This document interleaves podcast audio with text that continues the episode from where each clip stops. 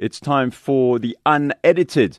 And uh, one of the issues, of course, which came to light, and it's been in the media spotlight the last uh, few, well, few days in particular, has been the relationship between SANEF and uh, the Commission of Inquiry into State Capture. And of course, uh, last week there was the quite extraordinary uh, lecture that uh, the Justice Raymond Zondo gave the media um, about the leak uh, leaking of certain documents. But there was uh, a meeting yesterday between the Commission and SANEF to talk about some of these issues. And from SANEF, we're joined by Kate Skinner. Kate, thank you for your time. I understand this isn't completely finished as yet in terms of finalizing the relationship between the Commission and SANEF and obviously individual journalists. But uh, was it constructive? What did you go through yesterday? Yeah, so in fact, the meeting was actually held on Friday. Um, the, it was a very constructive meeting. Um, it was, uh, you know, very, uh, very honest. Uh, we, we basically stated that, you know, a lot of documents. I mean, the big issue was around, you know, documents in the public domain. And we were saying, you know, the fact is, if documents are in the public domain, um, you know, journalists should have access to that um, and should be able to report on it. And it's very important for open justice and freedom of expression and all of those very important constitutional principles. But simultaneously, obviously, the Zondo Commission representatives were saying, well, you know, the, the, you know, our commission is incredibly important and we need to protect the integrity of the commission. And if certain documents are leaked, particularly in the investigation stage, you know, and you get the wrong version, um, that can be extremely damaging, um, you know, and in fact, actually very problematic for, for you know, literally put certain people's lives at risk.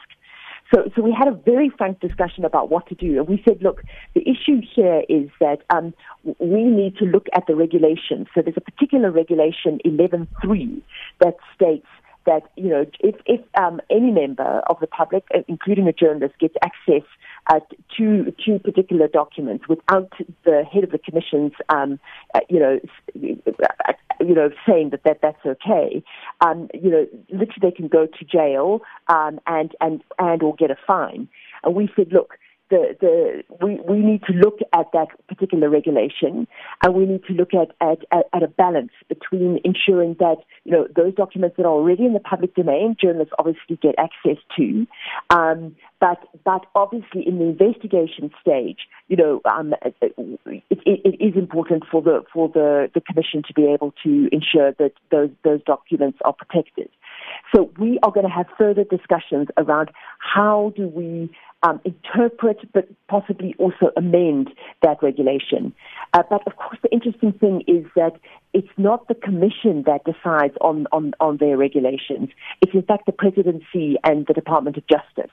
And so, so you know, we, we, we will continue discussions there. But I think, I think what was useful was, was this very um, frank discussion about the fact that we both need to balance our needs our need to get information out and their need to, to at least at the, at, at the investigation phase, you know, protect their information.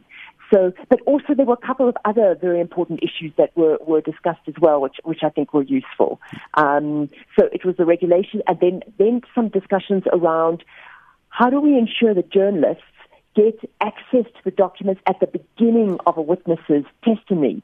Because at the moment, what happens is that they sometimes get it at the end of the testimony, sometimes they don't get all their annexures, which means that they cannot report in a way that, that is very in depth and, and, and nuanced. And so we're saying, please make sure um, that that you know journalists do get those documents at the beginning of the witness testimony to make sure that they can do a proper job in terms of reporting. And so we we, we absolutely agreed that was was something that needed to be done. Okay, then that is obviously very useful. I mean, we, we, we have we have a history of this. I mean, with particularly you know we as journalists we know certain specific speeches are released to the media first. This kind of Precisely. information, but I, I imagine, you know, again, the, the media needs to be responsible about that because it would be very easy then to simply, you know, do a, a data dump online and put that information out, you know, a couple of hours. Yes. But I, I guess you, there's an agreement that it will only be there's used at, at, at, you know, chronologically as it actually is presented. Precisely. And, and we sort of because in fact the Zondo Commission asked us that specifically. They said, well, you know, how do we guarantee, you know, we give all these journalists these documents up front, how do we guarantee that, that it isn't immediately, immediately released? And we said, look, there's definitely precedent around this.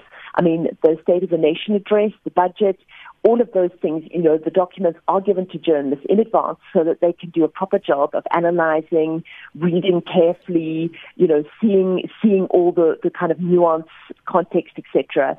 Um, and and and in fact, they cannot release it. And there's, there's there's just an understanding that only once, you know, obviously the you know the speech has been has been read, that then the documents are released.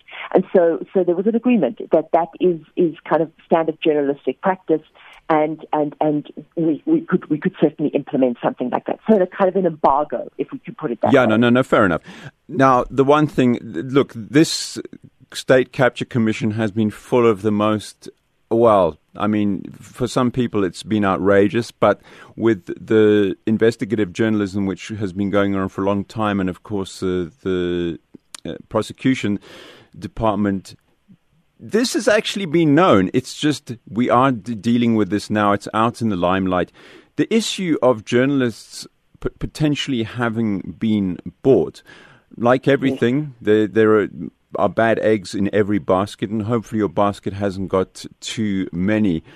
What do you, as SANEF, know about these allegations of, uh, you know, paid off journalists? Mm. Look, if, again, I mean, that was also a very important discussion that we had. And we said, look, you know, obviously we're very alarmed. And, you know, the allegation that they, you know, paid journalists that, that were, you know, putting out positive stories on Bosasa. I mean, that, that, that's, you know, absolutely, you know, it kind of, it, it, it casts aspersions across the, you know, the journalist profession because everybody starts asking, well, who are these journalists? You know, and everybody then is under the dark cloud. So we said, look, we, you know, we see this as very significant, and we want the the um, commission to investigate it further. And they said absolutely. They said they were fully aware of, of how how problematic, dangerous, you know, those kinds of allegations are left uninvestigated. And they said that they would definitely investigate it further, and they would come back to the public and to SANEF to to basically, uh, you know, um, say what what what they find. And we we as SANEF completely welcomed that. We said, you know, if there if there are, as you put it, bad eggs, those bad eggs need to be exposed. I mean, you know, we we we we are not going to be protecting journalists that that are being paid because, I mean, that is absolutely unethical. So so it was very useful because they said yes, we will investigate it further.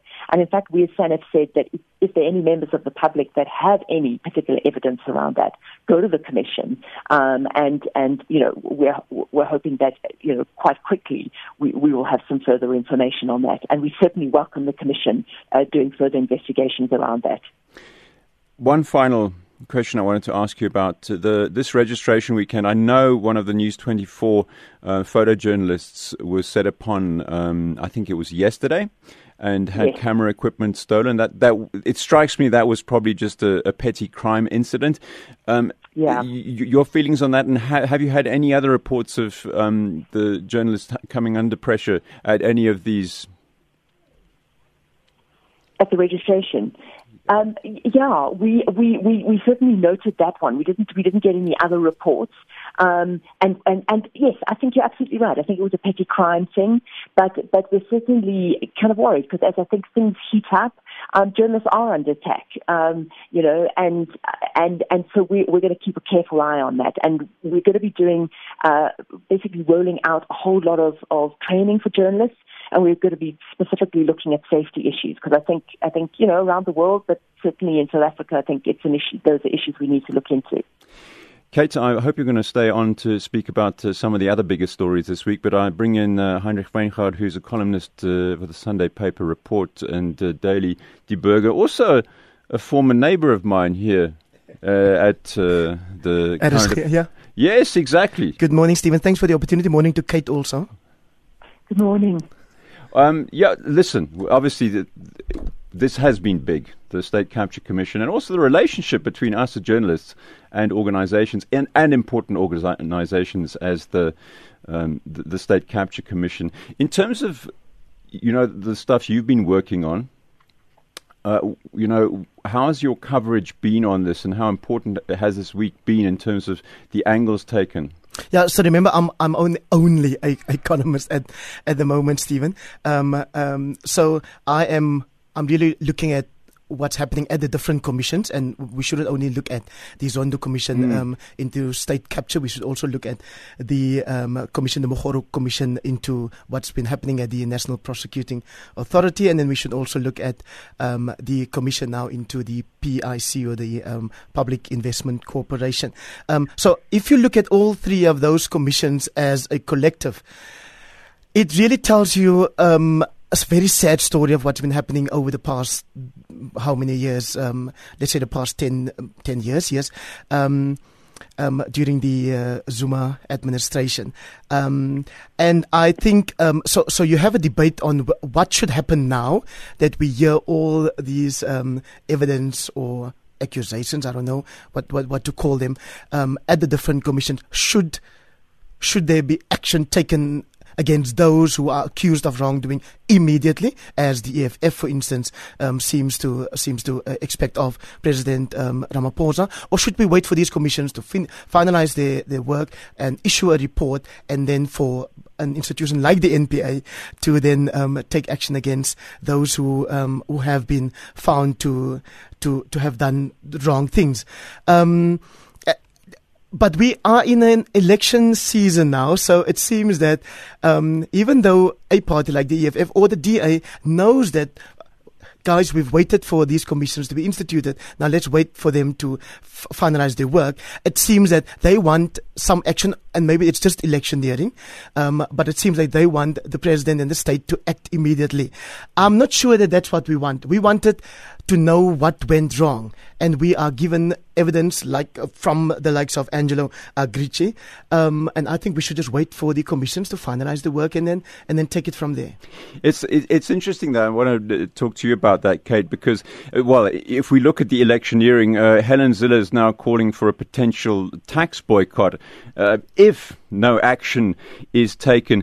In terms of the broader feedback from you know the media users, their response to the allegations um, from the, the, these various commissions. I mean, are are the people who consume media looking for instant action, or are they happy with the way the commissions are, are exposing this, and then we'll wait with some patience as far as getting, you know, perhaps any convictions done, because ultimately there's a lot of prosecution which will follow.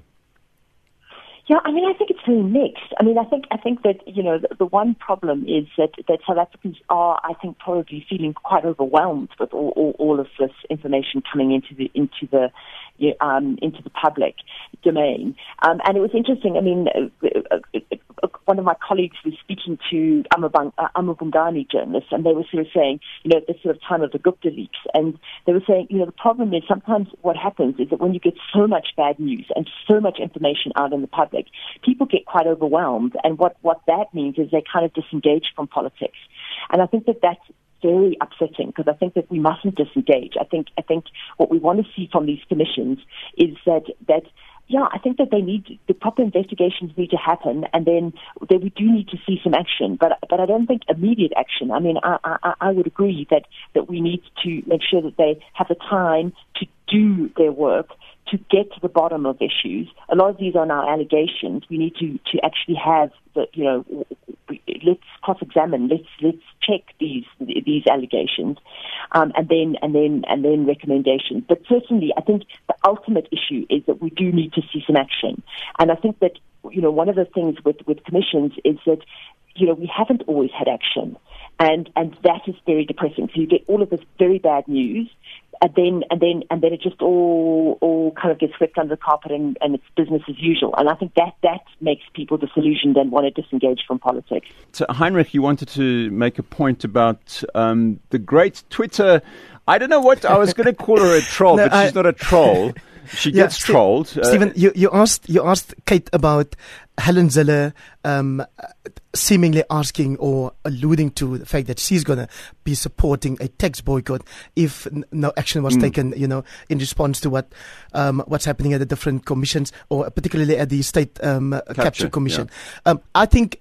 That is just irresponsible. So when it comes from Helen Zille or whoever, to call for a tax boycott is irresponsible. We all have an obligation to pay tax. And you can't say that because some officials or politicians have been found to, um, you know, to be corrupt, um, that you will now call for people not to pay tax anymore. Um, and, and, and we've had that situation when the, um, you know, all the scandals at the South African Revenue Service um, were, were, were, were coming out um, in the Tom Moyane case. Um, and even then, there were people who thought it was okay to say, "Uh, "Why should we pay tax when they they No, sure. are stealing our money?" Um, so yeah, I just wanted to make that point because I didn't think Kate was responding to that directly. So that, yeah, there, there, was, certainly was a delinquency as far as the Tom Moyane is concerned. We're, we are running out of time here, Kate. In terms of the week ahead, clearly these commissions remain on uh, a, a focus. But what else uh, kind of do you think is going to be quite big in the coming week? Beyond that, I suppose. Yeah, I mean, I think yes, exactly. These these these commissions are, are, are definitely going to you know continue their work, and and it seems that they always have like major revelations. But I think also the other thing which is interesting is just uh, picking up on what Heinrich is saying about um, about the DA. Um, there seem to be some some some kind of quite serious sort of problems there with you know the head of policy um, resigning. Um, um, it seems like all the political parties seem to be under pressure as as we're kind of moving closer to to the So I think it will be interesting just to check and see you know what what happens in terms of you know all three EFF. ANC, uh, DA, um, you know, let's let's see what, what, what happens in the in, in the week ahead as as things heat up. Um, you know, we just had this registration weekend that seems to have gone quite quite smoothly. But um, yeah, let let let's see what happens in the week ahead in, term, in terms of our three major political parties. Thank you very much to Kate Skinner, who's a SANEF Executive Director. The final word is uh, to Heinrich Wyngaard. The DA, let's talk about them. Uh, I, I guess you're part of the world because you come from the Cape. Do you, do you not? You do.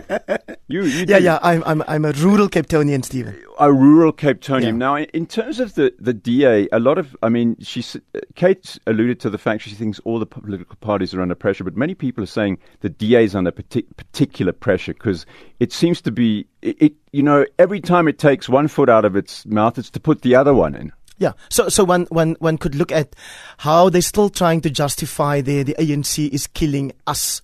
Um, billboard um, or election um, um, um, messaging, um, despite the fact that the families of the Life Esidimeni victims seem not to agree with, with the fact that their names are being used. And then I find it quite interesting, Stephen, that there's there seems to be an underreporting of the fact that four months before the national elections, the head of policy or the policy head of your official opposition party resigns. And then the media just seems to handle that uh, as just another day in the life of the DA. Um, and I'm I'm trying to understand why why is that not a major news item? Um, and then I also wanted to just point um, quickly to the fact that President Ramaphosa said at Davos in, in Switzerland that he is ready to come home and to um, have a meeting with the public protector who wants to know, obviously, about his own um, supposed dealings with, with Bosasa or the fact that he got a donation or didn't get a donation from Bosasa. Um, and then uh, there's also the cabinet Lekgotla that's coming up that we obviously have to look forward to in the coming week. Henrik, thanks very much for popping in.